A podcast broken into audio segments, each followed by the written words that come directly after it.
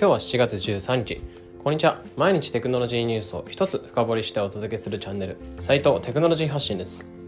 今日のピックアップしたニュースをお伝えします。それでは行ってみましょう。SF 到来か。空飛ぶ家が登場へ。というニュースについて解説したいと思います、え本日はバウンシーからの引用になってます。で今回紹介していくのはアメリカのスタートアップ企業の、えー、開発した次世代住宅ホバーハウスになってます。でこれは完全自立型の小型住宅になっててベッドキッチンバスルーム収納がついて、えー、動力もバッテリーとソーラー発電という、まあ、エコな形で、まあ、小型のエコハウスってなってます。でなんといってもすごいのがこちらの家。屋根にドローンがついて家が空を飛ぶことですね、え、時速110キロで、え、ドローン飛行することができて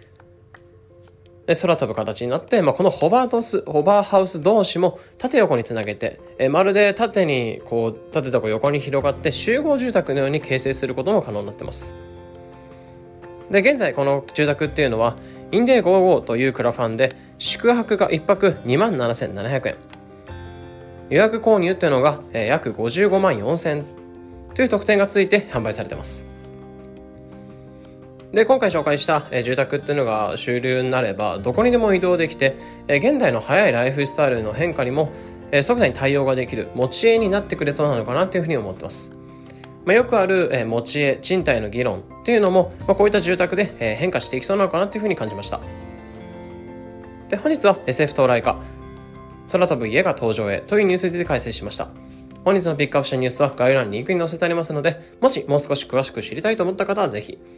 このような形でこのチャンネルでは毎日テクノロジーニュースを一つ深掘りしてできるだけ分かりやすくお伝えしております。日々の情報収集に役立ててくれれば嬉しいです。